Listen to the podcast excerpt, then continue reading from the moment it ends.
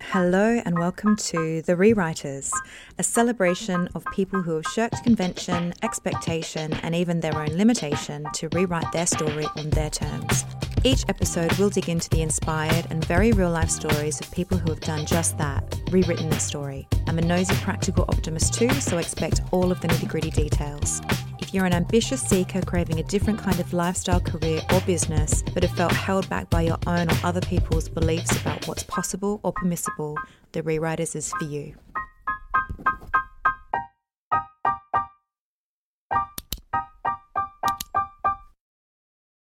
Hello, and welcome to today's episode. I've got a pretty special one for you today, and it's a topic that's quite personal to me.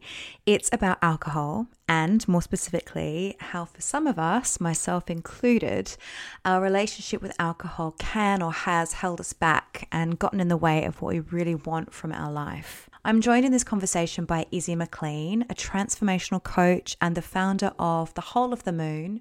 And she works with women to help them make the changes that they want to see in their lives. And one of her key programs is dedicated specifically to women wanting a more positive relationship with alcohol. Izzy says she spent the first four decades letting life happen to her until she woke up and personal circumstances conspired to make her realize that she alone was responsible for making the most out of her one life. And this deceptively simple realization, she said, has continued to have a profound effect on the way that she lives, the way that she loves, and the way that she works. Driven by her desire to understand and get a handle on her own relationship with alcohol, she spent many, many years studying the science and practice of behavior change before training as a transformational coach and resigning from her leadership position in education to start her own coaching practice. Now she's on a mission to share what she learned and to help other women make those changes that they want to see in their lives too. During this conversation, Izzy and I share the reasons why we each decided to reassess our own relationships with alcohol and where we're at in our own journeys. Now, neither Izzy or I would have described ourselves as big problem drinkers, but the point was it just wasn't working for us anymore. And for many people, not knowing where we fit in the is it a problem or isn't it a problem spectrum can really hold us back. So, this episode was created for anyone who has a niggle that it just might not be working for them. I really want you to know that you're not alone. And if it's not working for you, that is enough of a reason to reassess. It really doesn't matter what anyone else thinks or what anyone else does. I also want to underline a point that neither myself or Izzy are trained in addiction therapies, and this conversation is not a substitute for addiction care or support. So please don't treat this as expert advice. It's simply two women sharing their stories in the hope that it will provide some comfort for anyone who might need it. Now, if you would like to find out more about Izzy's fantastic work or to join one of her programs, I will link to all of those in the show notes. And if you'd like to connect with me, the best way to do that is by signing up to my newsletter, The Weekly Rewrite. It's out each Wednesday, and in it, I share tools, insights, and stories to help you create a work life that you love. It's also the first place to get the latest episodes of the Rewriters podcast, too. If you enjoy this episode, please do let me know by sharing it on social media, hashtag the rewriters pod. I'm at the underscore rewriters on Instagram. Give it a five stars on Apple Podcasts. And please, please, please share this episode with anyone you know who might need to hear it. Okay, on with the episode. Izzy, welcome to the Rewriters. Thank you, Monique. I am so excited to be here because, as you know, I'm a huge fan of your amazing podcast. Oh, thank you. And I am so excited, A, to have you here, um, but B, to be talking about this topic. This is a topic that I haven't spoken about so openly before. Um, and it's something that is really important to me, clearly, really important to you, but I think really powerful, really powerful, really powerful for a lot of people potentially as well. So I'm going to dive straight in. Uh, but before we do, I just wanted to ask you if you wouldn't mind introducing yourself um, to the listeners the way that you like to be introduced. Okay, I'm Izzy McLean. I am a life coach and a mental fitness coach. And I feel really passionate about helping people get to a place where they're able to live their very best life. And I know that sounds so cheesy, but I kind of don't want to make an apology for it because mm. I feel that for me, uh, although I made some very good decisions and had a wonderful life up until the age of 40, I largely slept walked through it. And and it was only in my 40s that I really woke up to intentional living. And I just want to be shouting it from the rooftop. Uh, what a difference it makes. And I think part of the waking up process was, strangely enough, part of the thing that at the time was such a source of pain, which was my relationship with alcohol. Mm, yeah. I can relate to that. Um, and that's what brought us together. I mean, we met virtually uh, because we met sort of mid pandemic, uh, but we trained, we both trained as transformational coaches at the same coach mm. school, coaching training school. And we met on a group coaching CPD. And I think we sort of um, vibed with each other in the breakout groups and, and kept in touch. But I didn't appreciate at the time that you had um, this backstory around your relationship with alcohol and a lot of the work that you were doing as a coach was to work with women to help them navigate their relationship with alcohol too and it wasn't until probably a month ago um, maybe even more recently than that uh, that you shared an article on LinkedIn that you had written about your relationship called, I think I'm remembering this correctly, Alcohol and Me. Yeah, me and my frenemy me. And my frenemy yeah. Yeah. Um, and when i saw that i gasped sort of oh i can't believe it amazing because i have recently um, gone alcohol free and i'll you know share a little bit more about that um, as we as we go through our conversation but really we're here to talk about you. Um, but when i saw that it just really struck me you know I, I didn't know that that, that that was part of your story. It's a part of my story as well. And certainly when i started digging in to find resources and literature and to feel um, I suppose, find my identity in seeing other people navigate it as well. A whole world opened up that I hadn't really understood, gray area drinking being one of them. And I just thought this is a conversation that's really important to me. And I think this is something that we could be talking about um, more mm-hmm. openly. And people are talking about it openly in spaces. Um, if you dig that it's there. Um, but I really wanted to bring this into my platform and to my podcast as well, because it is a big part of my story too. Um, so, can you take us to back to the beginning? So, where I mean, start wherever you want to start, but I'd really like to understand the kind of genesis of you reaching this point that you wanted to make a change and maybe yeah. to give us a little bit of color or context to what led you there. So, where were you? What change did you make? And what did you experience after that?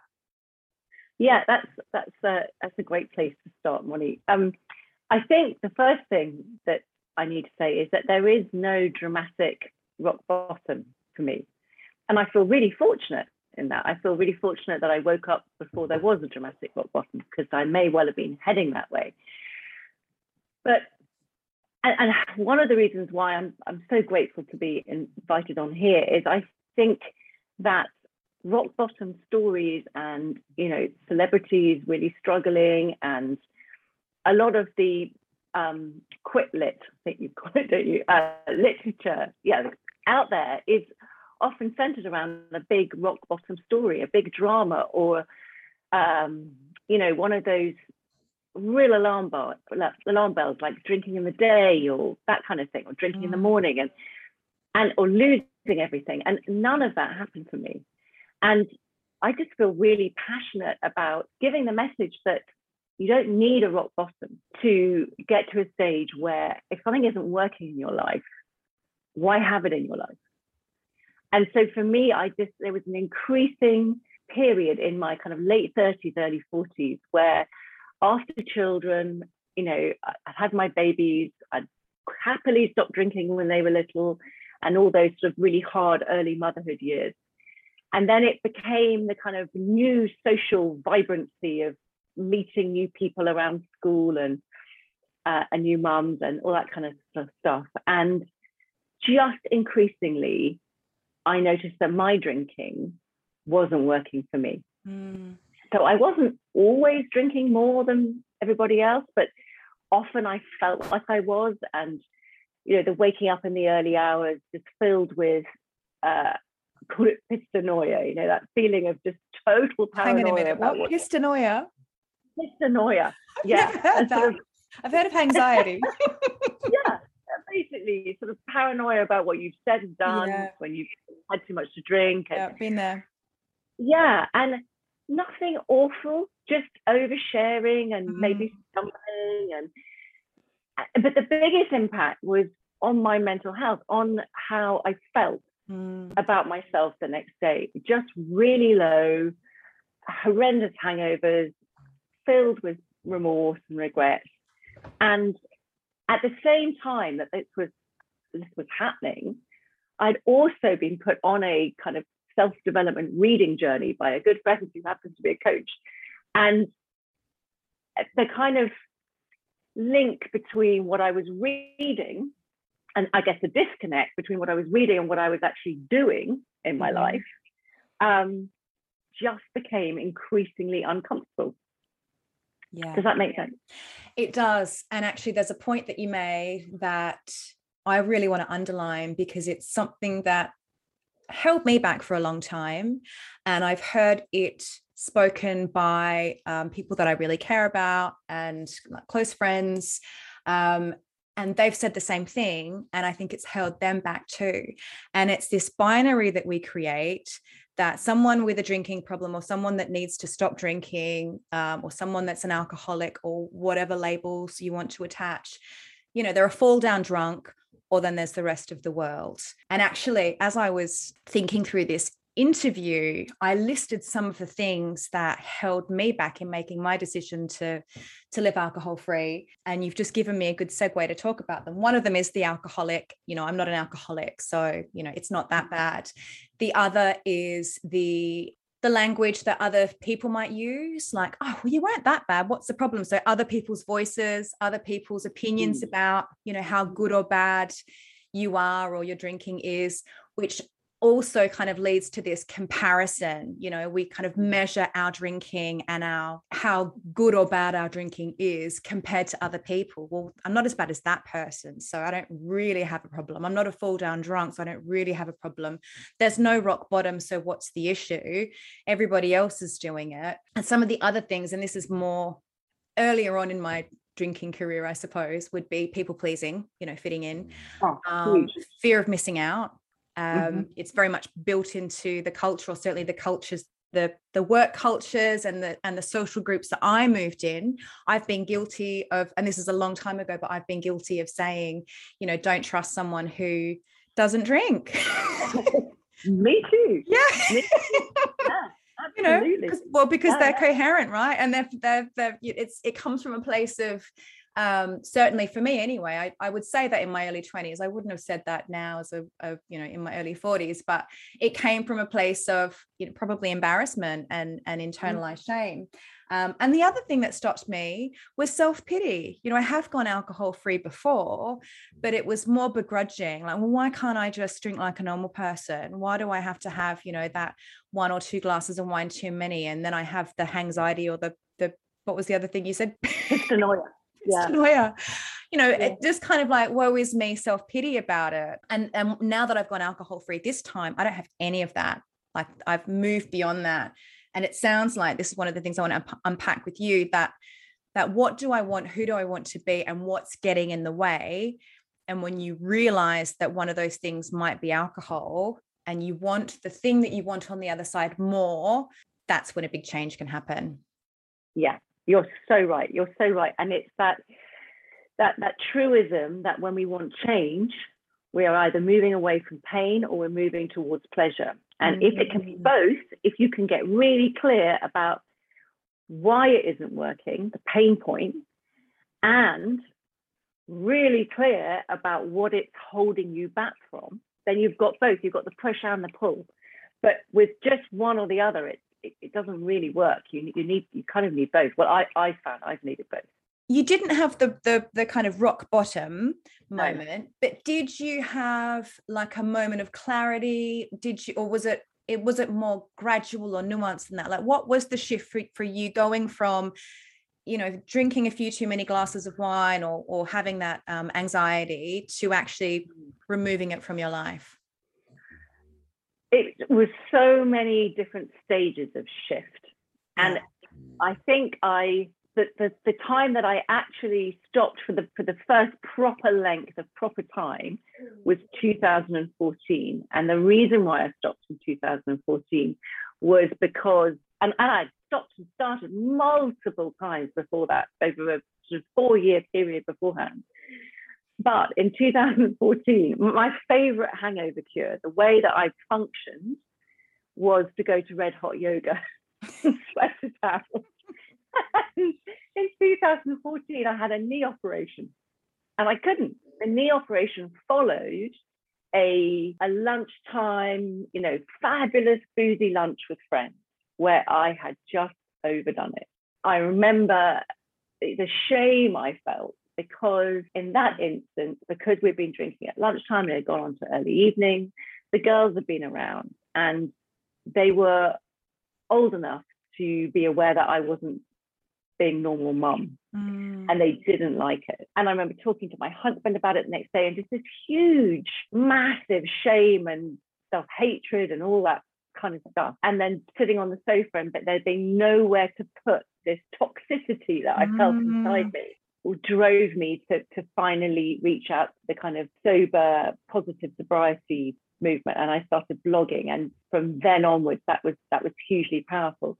But Monique, prior to that, the pain point for me actually began really when I started trying to control my drinking. When I went from just being completely oblivious and then gradually realizing actually this isn't working and then trying to control it and moderate i had about two miserable years of stopping and starting and trying to moderate and reading all this literature which was kind of working but not really mm. rewiring my brain and and so that that was what yeah does that kind of answer your question? yeah, I mean, that is another point. The head space and the energy that is given to trying to moderate. I mean, through the pandemic, I had my alcohol free days and I drank actually within, unless I was having like a a dinner with friends or you know a barbecue or something like that which let's face it didn't happen very often in the last two, yeah. two years or year and a half. Um, but for the most part i drank within nhs guidelines you know? I would probably work my way through a bottle of red wine through the week for, for some people would be like well what's the big deal? Why are you quitting drinking if you're only drinking a, a, a bottle or so? For other people that might be wow you got through a, a, bottle of wine in a mm. week. For others they might get through a bottle of wine or two in a day. It's kind of irrelevant what the quantity is because we're all different and what works for us is different. I think that sort of stuff is what we're talking about it holds you back comparing to what someone else is having or not. But for me the constant okay well i'm going to have i'm not going to drink this night this night this night this night so i don't drink mondays tuesday sundays mondays tuesdays wednesdays because i like to be available for clients on a sunday and um, you know thursday friday saturday feels like an okay time. So then i had the two halves of the week you know the days when i wasn't drinking and the days when i was and Friday nights I could drink more because it was the end of the week and I didn't have a client the next. I mean, just the constant, mm. you know, logistics, managing yeah. the logistics of it. It took up a lot of headspace. Yeah, it's the drinking thinking and it's exhausting. Mm. And the mm.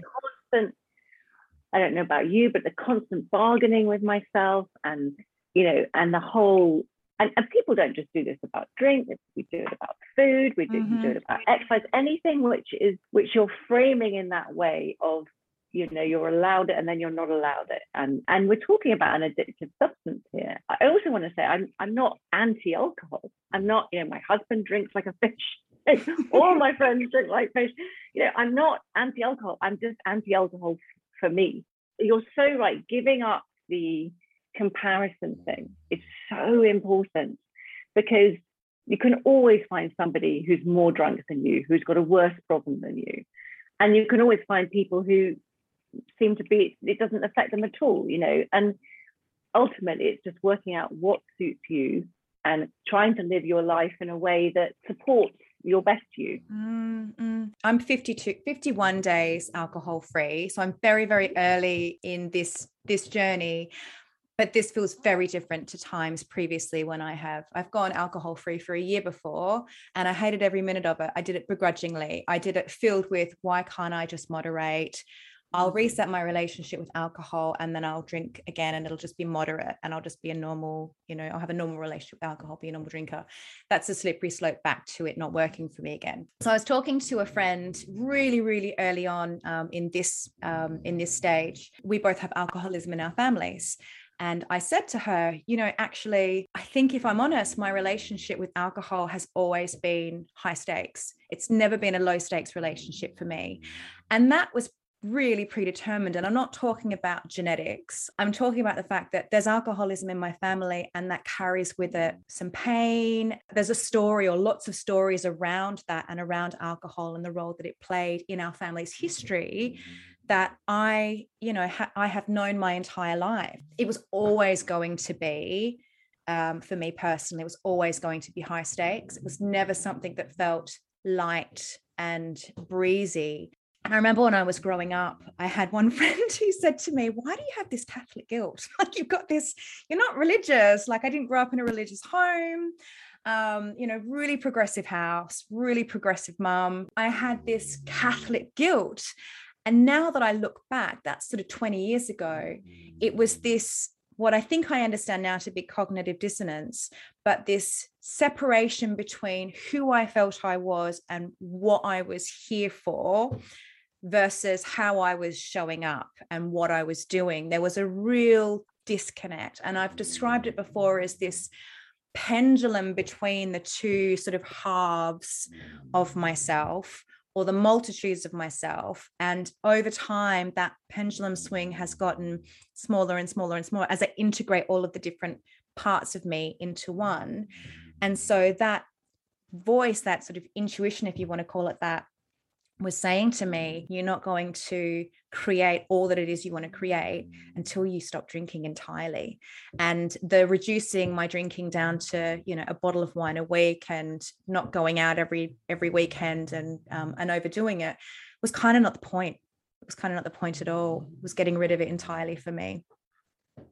Yeah, you you've covered so many important points there. I mean, first of all, I love that framing of a high stakes relationship. Mm. I think that's so much more useful than the framing of normal or not normal drinker mm-hmm, or mm-hmm. alcoholic or any of those things. And, and secondly, you touched on the, you know, what is it that causes some people to have a high stakes relationship with alcohol and some people not to. And and I find that all fascinating. Uh, but the more I've read, the more I've realized there are no straightforward answers. Yeah.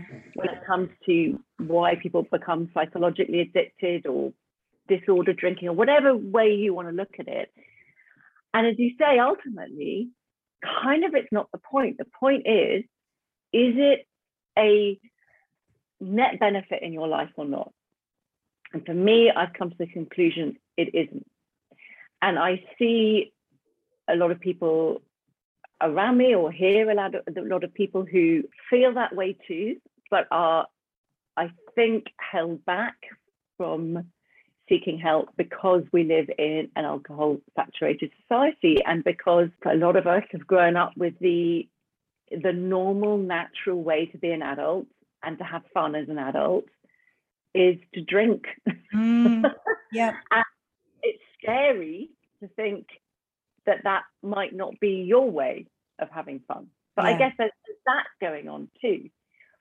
But then you also touched on the, it sounds to me like you have arrived at a hundred percent positive decision and commitment. And therefore, there is no discussion, there is no cognitive dissonance, there is no brain chatter.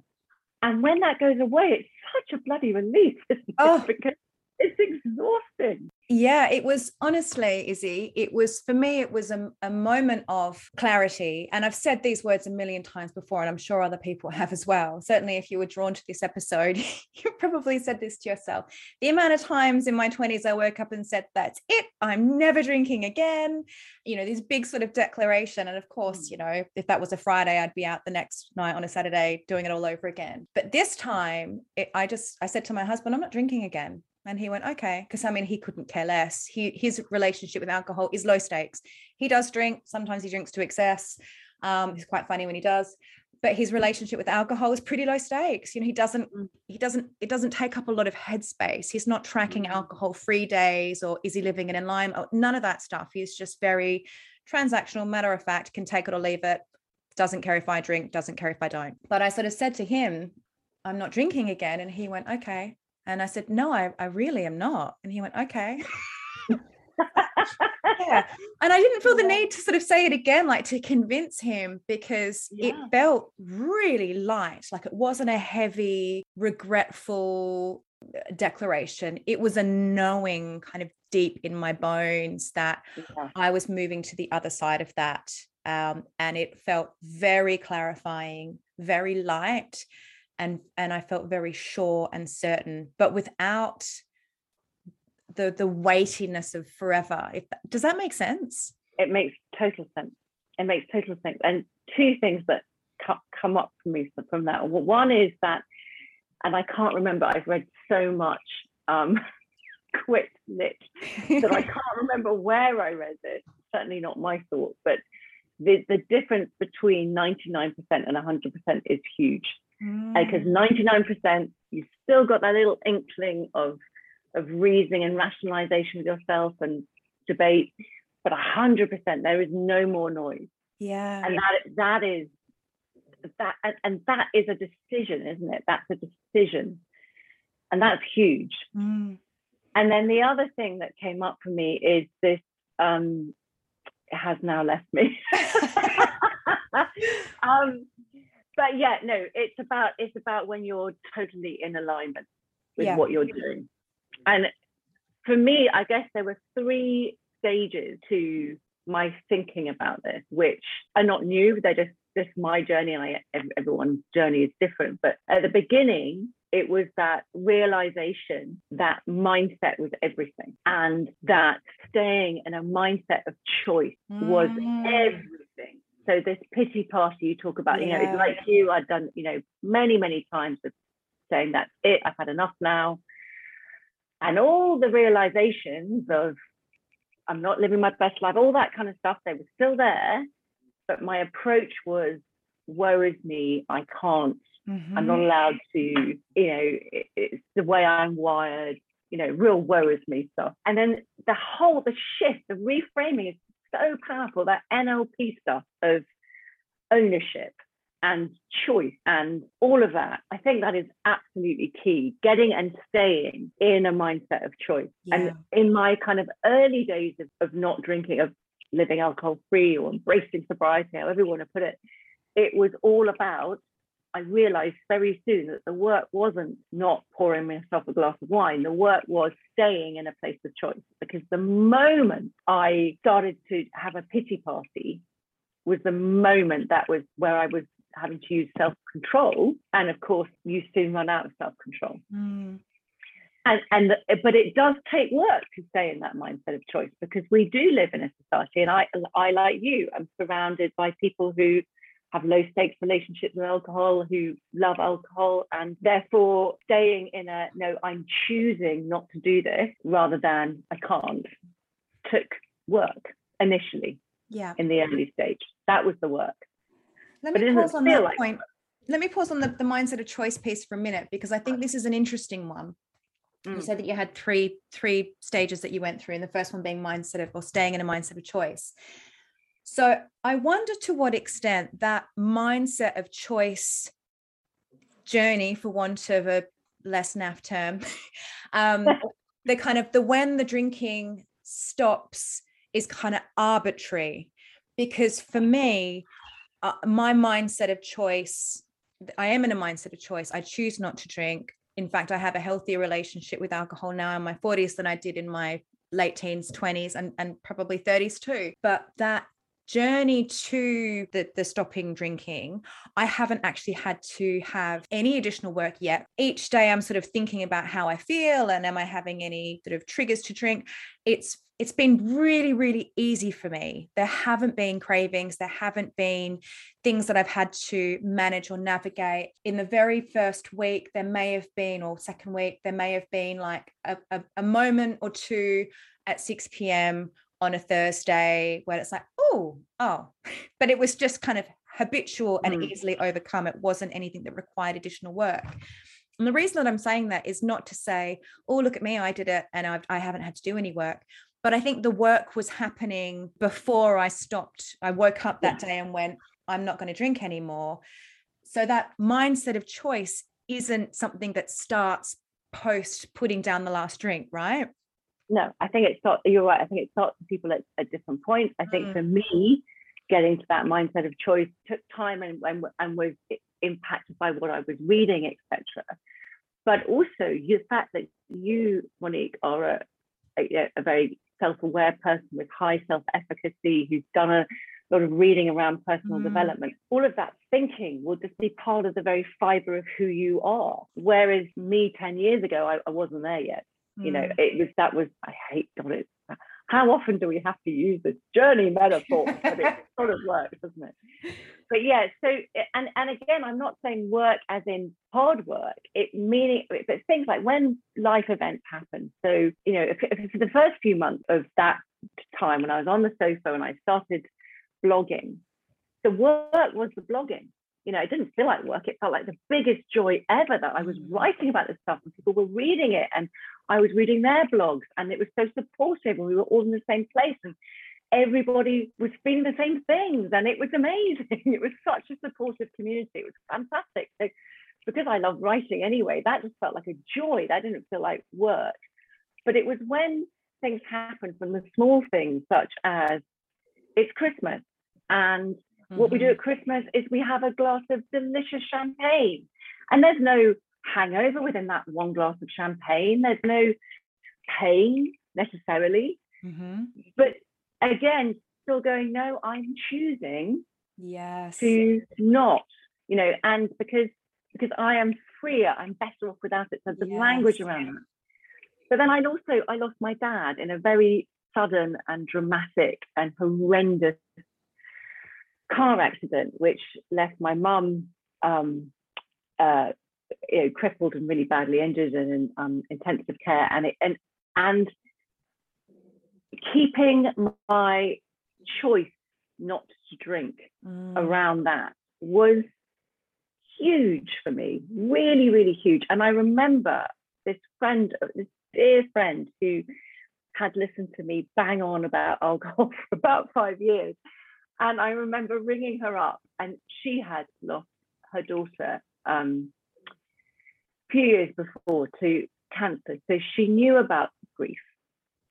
And I remember ringing her up and asking her two things, one of which was just ridiculous. Well, both of which were ridiculous. One of which was, what, what are the stages of grief? Because I want to know what stage I'm at now because it doesn't feel good and I want to know how long it's going to last for. And of course, that's ludicrous question. But anyway, and the other question was, I want to drink. I want to open my mouth and pour a bottle of red wine down my throat so I can just numb this pain. Why can't I drink? Tell me what to do. Mhm. And her saying to me, Izzy, the answer is in you. You know the answer.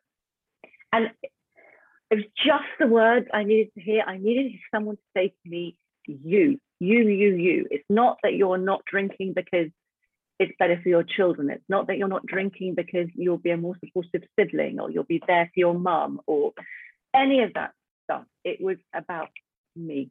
Mm. and it's and that puts you in your in your power it's empowering it's it's it's taking you out of the why can't i why can't i you know pity party and i mean i have not experienced that kind of grief but i can imagine it is pain that is so visceral that you desperately need an anesthetic and you know red wine is a great anesthetic um, Yeah. it's a bandage or band-aid certainly it just makes the wound worse when you peel the band-aid off Yeah. um, but it what what great advice to get at that time to just put you back in Yeah. your position of power Yeah. And you know, when people just sometimes people just have the words, don't they? And you're so grateful when they do because I don't even know if she realized how powerful those words were and why I needed those words, but I really did. And then it wasn't, you know, for me, it wasn't like that was then the job done. So I, I didn't drink for the whole of that year. And then after that, I occasionally dabbled Mm-hmm. You know, and very occasionally I still do, very occasionally, increasingly rarely. And when I do, maybe even just one glass. So it's not that alcohol remains a problem for me. It really, really doesn't. It's just that knowing that every time I do drink, or if I was to continue to drink, it starts voting against the identity that feels very powerful and strong to me and that now works for me when you were talking before about this sort of continuum of mindset of choice and I yeah. described the pendulum swing and then mm. integrating all of the different bits of myself. The reason that it's become very clean and simple and easy is because it's very much in line with who I see myself as, how I see my life, what I value, what I prioritize, how I want to spend my days you know what's most important to me that all is supported and reinforced and uplifted by removing alcohol from my life i just don't have to waste any time thinking about if I will be tired or if I will feel 100% or if I'm having an alcohol free day or whatever. It's all lining up for me now who I think I am, how I see myself, how I see my life, and how I actually am living all aspects of my life it all fits together and makes sense. I'm not out, I don't even really like to say out of alignment because I think it's one of those sort of, you know, turns of phrase that sounds a bit naff and can kind of turn people up a bit. But for want of again a better phrase, like I, I feel aligned, like I'm in integrity with who yeah. I am and how I want to live. Yeah.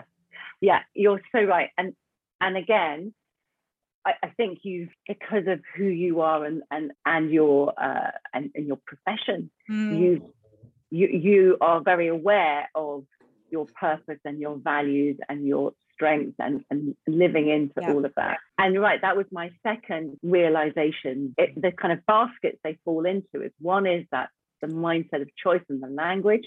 The second is the it no longer being about alcohol, the alcohol being just a sideshow and becoming a tool one of many tools in my toolkit that enables me to live my best life, which again another another turn of phrase we love. Thirties and living our best life and being in alignment. So easier if we were American, but there we go.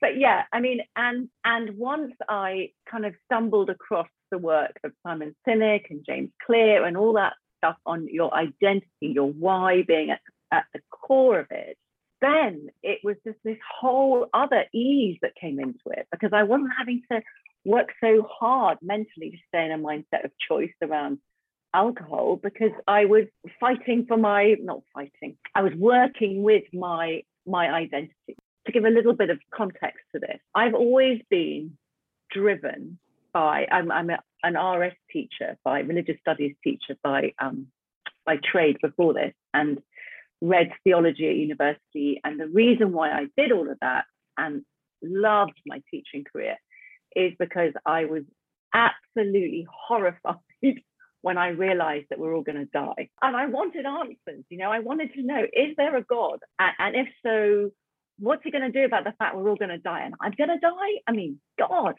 that's kind of been my philosophy, you know, and the kind of search for meaning has been kind of my drive. And then in my 40s, it became less about what happens at the end of life and more about realizing, hang on a second, this is my one life, probably. Mm. And and I really want to get the most out of it. And I want to find out what I'm supposed to be doing here and have an impact. So, so, you know, there is some real depth to that quest to live my best life. It's something that I've been struggling to find the answers to or seeking for the answers to forever. And what I've found so, so intellectually satisfying is that all these philosophers who I've held up, both Eastern and Western philosophy, as hugely intelligent, amazing individuals, their, their insight into the human condition are being borne out by the findings of neuroscience. You know, there is proof that these incredibly wise people had it so right. There's now scientific proof through MRI scanning of our brains, etc. Forgotten why I started off on this. Let me oh, take you back. You were talking about identity, identity, and at a high level, it sounds like your identity previously was a kind of where are we heading to and what's the point? And am I yeah. going to die? And then it shifted to let's put that let's park that for a minute and actually what's going on for me right now and how can i rather than worrying about what's the point of it all what's Yeah. the point of right now and and and how can i get the best out of my present absolutely and living intentionally and i Mm. guess focusing more on that you know that but i can't control whether there's anything beyond this life yeah I can't i don't believe i can know actually in this life whether there's anything beyond this life. I'm an optimistic agnostic but there we go. But what i can do is maximize this life. And i absolutely love that um, mary oliver poem. Do you know the one where it ends with uh, tell me what is it you plan to do with your one wild and precious life? And that for me still kind of hits me here. And so then I started to dig into my my strengths and my values. And you know, what a big one for me is love of learning. And another big one for me is is love. yeah And and I can't be this wisdom seeking, loving person when I'm filled with remorse and feeling rubbish and depressed and with a, you know, eating my way out of a hangover. You know, in order to be to be me, I I am best off with alcohol free. So it becomes a tool along with exercise, along Yeah. with meditation, along with gratitude. They are all tools in my in my kit.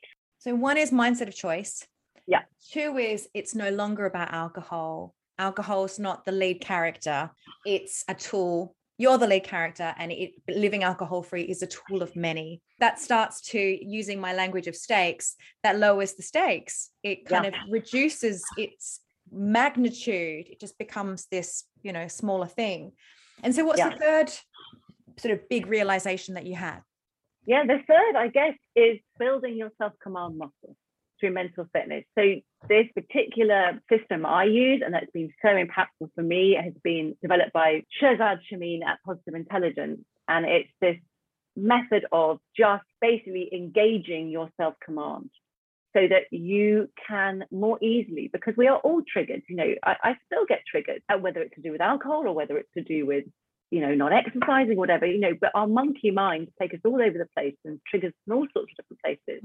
And I, my particular form of self-sabotage is pleaser and perfectionist and all that kind of stuff. And in order to kind of engage my my best self more frequently, you can you can build up the ability to do that and engage your self-command muscle. What is I know that's- self command? I've not heard that term. I mean, I can, I can, Mm. you know, obviously intellectually, I can understand what you mean by self command, but in that context, what is the sort of definition of self command or your self command muscle? Well, I guess it's kind of easier to define it about what it's not. So it's not self-control. So self-control for me is about fighting with what you want. It's a kind of a struggle and it's it's effortful.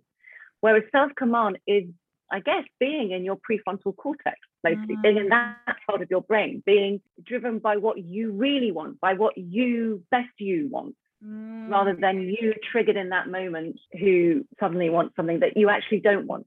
So it's the you of the next day, or it's the you of five minutes later once the blood has left your kind of limbic system and it's yeah, gone back to your prefrontal. It, do you know that? Does that make like a sense? higher or it's it's you Yeah. in a state of your highest authority. It's almost Yes. like you as the leader rather than you as the manager. Yes, Mm. that's exactly it. So that you take control over your brain rather than the strong emotion or feeling or Mm. thought that you're having, which shows up like with this sense of urgency, which shows up as truth. And because the blood's in that part of your brain, it feels like that way, but it actually isn't. that's such an important point and certainly not when it not just in um, in relationship with alcohol but in all of our experiences one of the things that i encourage my clients to do and you know this is nothing new this is what anybody working in the coaching and therapeutic space um, does is to just pay attention to just be aware and to not believe that our thoughts are reality that our inner critic um, or it's been described as shitty committee inner voice you know whatever you want to call it some people give it a name um, you know they're not speaking truth and your body's reaction is not necessarily it's it could be reacting in a in a in a fight or flight response trying to keep you safe from you know the tigers that may have come thousands of years ago. But just staying in that state of awareness and letting that moment pass, being the you of the five minutes later, post trigger, post craving, or post, you know, post stimulus, and then moving forward. Because it's usually just a couple of moments mm. of paying attention is all you need. That's exactly it. And that is all this is. It's just a system mm. of building that attention muscle. Mm. And, and, and, a really powerful way, way of, of doing that because it is a it is a muscle and you can get better at it over time. So that has really in the last year yeah. And, and I say it's not it, for me that hasn't necessarily just been about alcohol. It's been about absolutely every area of of my, of my life, and the system has been developed for every area of life it's just interesting that kind of the the the layers of the mindset of choice the no longer being about alcohol and the self building your self command muscle in that sort of those three realizations that you went through and i'm sure there were more and there was lots of sub subheaded oh, realizations oh, yeah. within that as well. But the alcohol gets smaller and smaller and smaller and smaller and smaller and smaller. It just kind of disappears. Okay so if you were speaking so you work with women helping them to improve their relationship with alcohol what yeah. do you see in a lot of the women that are coming to work with you what are some of the commonalities that you see that can hold them back from making that change a, a lot of comparison mm. a lot of um, both up and down yeah um, a lot of sorry fear. can i pause you there the comparison yeah. up and down that's huge that's huge. The comparison up being, well, I'm not as bad as that person, so I'm fine. The mm. comparison mm. down being, um, why can't I just drink like a normal person? Both of who, both of those, you know, scenarios mm. separating mm. you from yourself and what's going on for you. That's fascinating. Comparing up and comparing down. Yeah, yeah, and and it's stuck in the the, the, the trap is I'm miserable drinking but I'm miserable at the thought of not drinking. Mm. And I guess it it's when, as I always say, I can't tell anybody what their end relationship with, with alcohol should be. Or, you know, for some people, maybe they can reach a, a place of happy moderation. Uh, maybe. For and that moderation is going to look differently for different people. Maybe alcohol becomes so small in their picture that they can take it or leave it, which is largely what I can do now. You know, um, I just choose to leave it because most of the time. But but maybe it won't be. What I believe that I can give people is or walk through with people is that journey up the self-efficacy ownership ladder of I can do something about this and the ownership of the mindset of choice, but driven by purpose. And then the self command stuff just helps bring you back to your purpose and mm-hmm. to your mindset of choice when you're triggered. Does that make sense? Yeah, it does. It does. And the thing there that I can relate to my own work and my context, my sphere, my area of interest is in the world of work and careers and the role that careers play in our life and how we can integrate or we should integrate our work and our careers into our whole life rather than it being this separate thing that can detract from the quality of life outside of work um, and and so on and so forth. And certainly the relationship that I have with alcohol and that's that relationship with my career, you know, it's it's pretty intrinsically linked. If I'm thinking of, well, I won't have a client on that day because I've got the dinner the night before, there's a direct correlation between my my you know my glass of red wine or two and my client call 9 a.m. on a Sunday morning. Um, I suppose the, the the the, point that I, I think is really really interesting across the work that you do and the work that I do is neither focuses on the endpoint. A lot of people come and work with me and they are fixated on well what should they change their careers to? What job should they do next? What should they choose to retrain in? Help me understand exactly what the endpoint's going to be.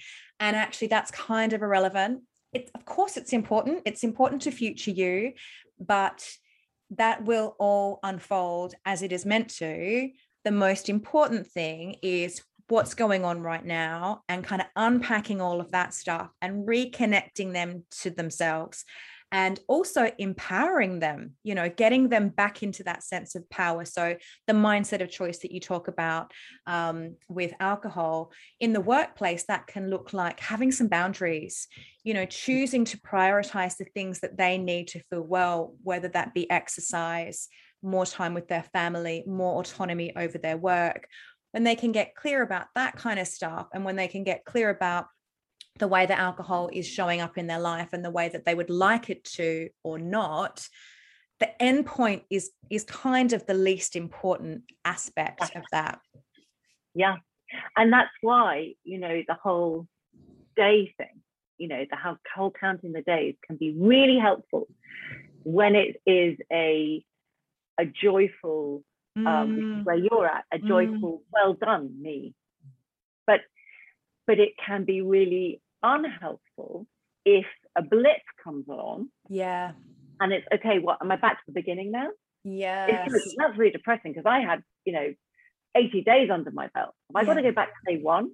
Yeah. And and again, that's where I think the whole is going to be different for different people, you know, and it's so about your the language that you use around these things. I completely agree with you because the, the counting thing I find interesting because I agree hmm. with you. You know, life is a continuum, our experience is a continuum.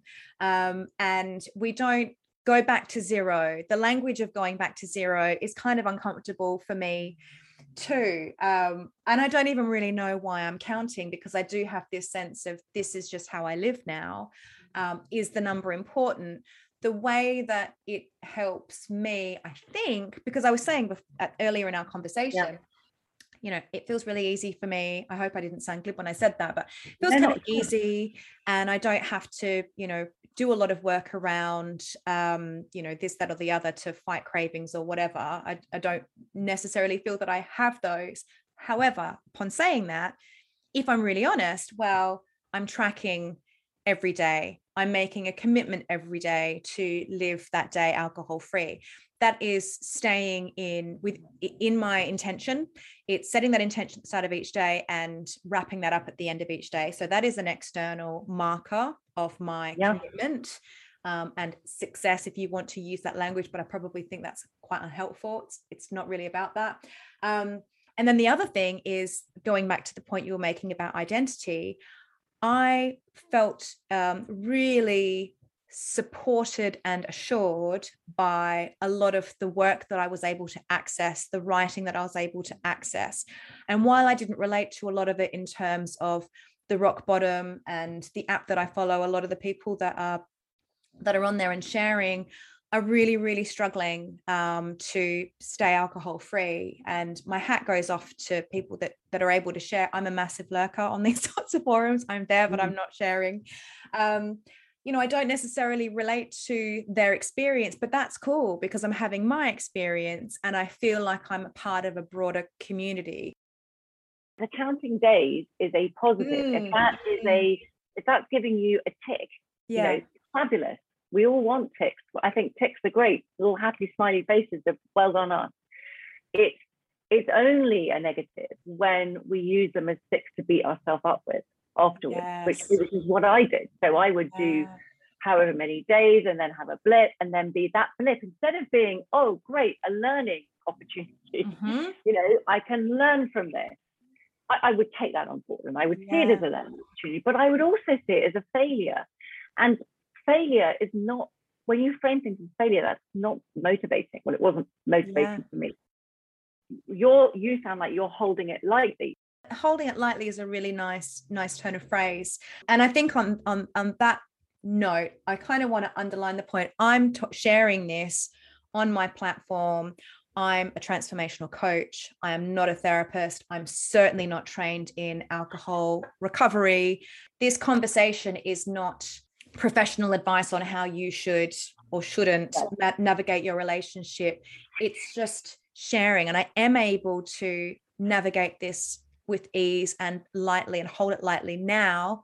There have been times in my past when it would have felt really heavy um, and i wouldn't have able to i wouldn't have been able to hold it so lightly and navigate it with ease. And it is as you alluded to before is the result of a lot of the work that i've been doing personally and professionally in the last two years um, yeah. as well yeah and, and thank you for raising that because i also am not trained in addiction therapy and m- my understanding is that if somebody is physically addicted to alcohol, mm. they really need the support of their yeah. GP. Uh, I believe I can really help women who are not physically addicted, but still feel trapped, still feel trapped in this. I'm unhappy when I do, and I'm unhappy when I don't. So, what would the first? Uh, this might be a, a really um, reductive question, but mm. what would you say is the first thing that someone can ask themselves or thing that someone could do if they find themselves listening to this and going, that sounds like me? That's a really good question. And I don't I don't think it's reductive actually, because I think the first thing we all need, whether it's to do with our careers or our anything in our life, which is feeling uncomfortable, is to get clarity. And so I, I've developed a resource which is on my on my website, and people can just go and have a look. There's a, a written part, but there's also an audio that goes that goes with it, which should help people get clarity on where they are on the kind of ownership ladder. Are they in denial and blame and excuses and waiting for it to go away? And, and if they are, fine. But what impact is that having having on their wellness, their well-being, and their happiness, and their relationships, and their productivity? And just being really honest or are they a little bit further up the ownership ladder? Are they do they realize this is, isn't a positive in their lives but they're unsure they're at the solution seeking stage? Mm. or are they actually really ready to take action? And again what they're what whatever stage they're at what impact that is having on their well-being their relationships and their productivity. So just getting real clarity on where they are to begin with. Going back to that point you know just stopping and seeing where you are. People are at the start of this I think that there's a case for being quite private about it. Um, certainly, in my experience in the past, when I've gone alcohol free, um, and and more recently as well, when you share that you are alcohol free, it invites a plethora of commentary from other people who are telling you why they don't go alcohol free because they don't have a problem or or are you really sure this is going to be what you are you really are you, is this sticking then? This isn't just something that like I've, I've had comments i mean they haven't been there haven't been lots of comments and i don't know if that's just because of the nature of the world at the moment. I'm not mm. in contact with as many people and i'm not sharing as um as frequently that i'm not drinking. I'm not in social situations all the time where i'm not drinking so it's not coming up as it once may have in the past.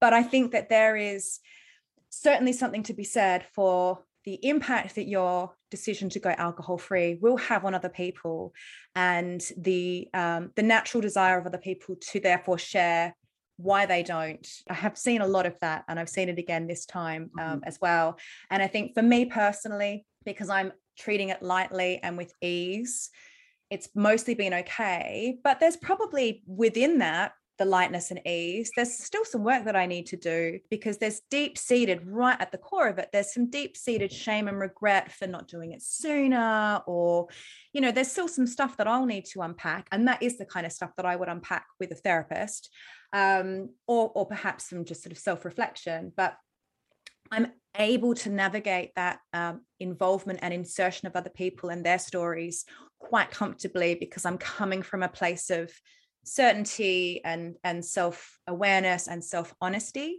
in the past that would have been extremely triggering for me because it would have automatically placed me in that place of comparison comparing up or comparing down which is mm. disempowering and can make you feel uh you know embarrassed shamed, judged, um, or maybe I'm not so bad. Maybe I should just drink again, or oh, I am really bad. You know, woe is me. How how shameful. Um, so I just wondered if you'd had experience with that, if your clients have had experience with that, and what your thoughts are in terms of the comments of others, the insertion of other people, and their lack of a drinking problem or whatever it may be, and how how is a safe way to navigate that in the early stages for yourself. Yeah, I I think there's oh there's so much what you said in there that I recognise. Yeah, I mean I've been incredibly lucky. I've had really supportive friends, really supportive um, people around me, but also I think everyone was just relieved when I shut up about it because I had years, you know, because I'm very much kind of heart on my sleeve mm. and and my years of drinking, thinking, and giving up and stopping and starting and all that that painful two or three years, everybody heard about it. when I finally sorted myself out, I think they were just like, "Oh my God, she stopped whinging." But um, yeah, in terms of other people, my my my clients have different experiences. I think it's very unique to everybody. So I guess knowing what works for you, but also knowing the people around you. So you're not going to have everybody greeting your decision with great joy because there will be some people, probably, some, it may be that there are people around you that are also struggling, that they haven't quite admitted it to themselves yet. And therefore, they need to defend their position. And you might well, therefore, be triggered and sabotaged. But they might not even be meaning to sabotage. It's not a conscious thing. You have to be careful that you're not inviting that into your life. Yeah. Yeah. But I guess it's going to be it's going to be so individual, isn't it? How much people are comfortable sharing, how much they're not, and who's around them. So it goes back to just being aware, paying attention, holding yourself with real reverence and care. Yeah, and as you say, the whole paying attention, paying attention to the fact that that what you're doing is the biggest act of self-love to really look at what is serving you or not serving you in your life and whether that's to do with alcohol or career or whatever it's to do with and i'm now a big convert to self-love as human beings we are emotionally contagious if we love ourselves and feel are filled with self-love and joy that is the emotional contagion we give out to others and it just grows and grows and grows. So the best thing you can do for yourself is a bit of self love. And it's the best thing you can do for others and, as yeah. well. I love that. Okay, we're coming to the end. I mean, I could talk to you for hours and hours and hours and hours. I'm sure we'll have many more conversations offline on this topic as well. um, I wanted to ask you, and I'm going to put you on the spot here and I, yeah. I kind of apologize, kind of apologize in advance because I'm apologizing in advance, but I'm going to ask it anyway. Um, okay. I wanted to ask you if you could give some advice, guidance, reassurance to the Izzy who was in it all those years ago. What would you say to her now? Because there may be someone for whom they are feeling like you did at that point. Would you mind doing oh, that? No, that's a really beautiful question kind of makes me want to cry. But um, I think I would say to her what my friend said to me is that the answer is in you. You you have the key. You're you're standing in a room that you think is locked, but you've got the key. Use that key. It's reminding me of a 90s song. You'll know it yeah. if you know it. Um, okay, well, um, have you got anything that you would like to? I'm going to link to your website mm. and your program as well. All of the stuff that you do, I'm going to share links to that in the show notes. Mm. But if, is there anything in particular, in particular, you would like to highlight or share? I think we've covered masses. Um, I just there are some free resources on my website, so go and have a look. And there's no obligation to jump in and do with anything with me, but just go and see if they're helpful. Well, thank you so well, much, Izzy. It's been such a joy chatting to you. I've often, during this conversation, I've forgotten that we're recording a podcast. It's just been a real joy to talk to you and to hear your story and to to unpack mine as we go as well. And I hope that it has helped people. I'm sure that it has. And I really appreciate your honesty and your generosity. Well, yours too, Monique. And thank you so much for inviting me on and and for, you know, being brave and sharing this because there is no shame. Actually, that is my last point. There is no shame. And I would love to get a stage. You know, increasingly now we're talking about mental health openly. And there used to be all the shame attached to mental health. Mm. And there isn't now. Or increasingly that is becoming a more an easier thing. And I I want to get to that stage with with alcohol where it's not cloaked in these dark shame fests actually you're just trying to work out what works for you and what doesn't work for you yeah. yes yeah I, I 100% agree. The, the shame thing is one of the things that holds us back. And I would love yeah. to reach a point where we can talk, hold it lightly, hold it with ease. I think it would help a lot of people to move past and to heal. Yeah. Yeah. So thank you for this. Oh, my pleasure. You take care. I'll speak to you soon. Okay. Bye. Okay. Take care. Bye. The Rewriters is produced, written, and presented by Monique Shaw. Original artwork by Kiana Perry, and original music by DJ Cinnamon.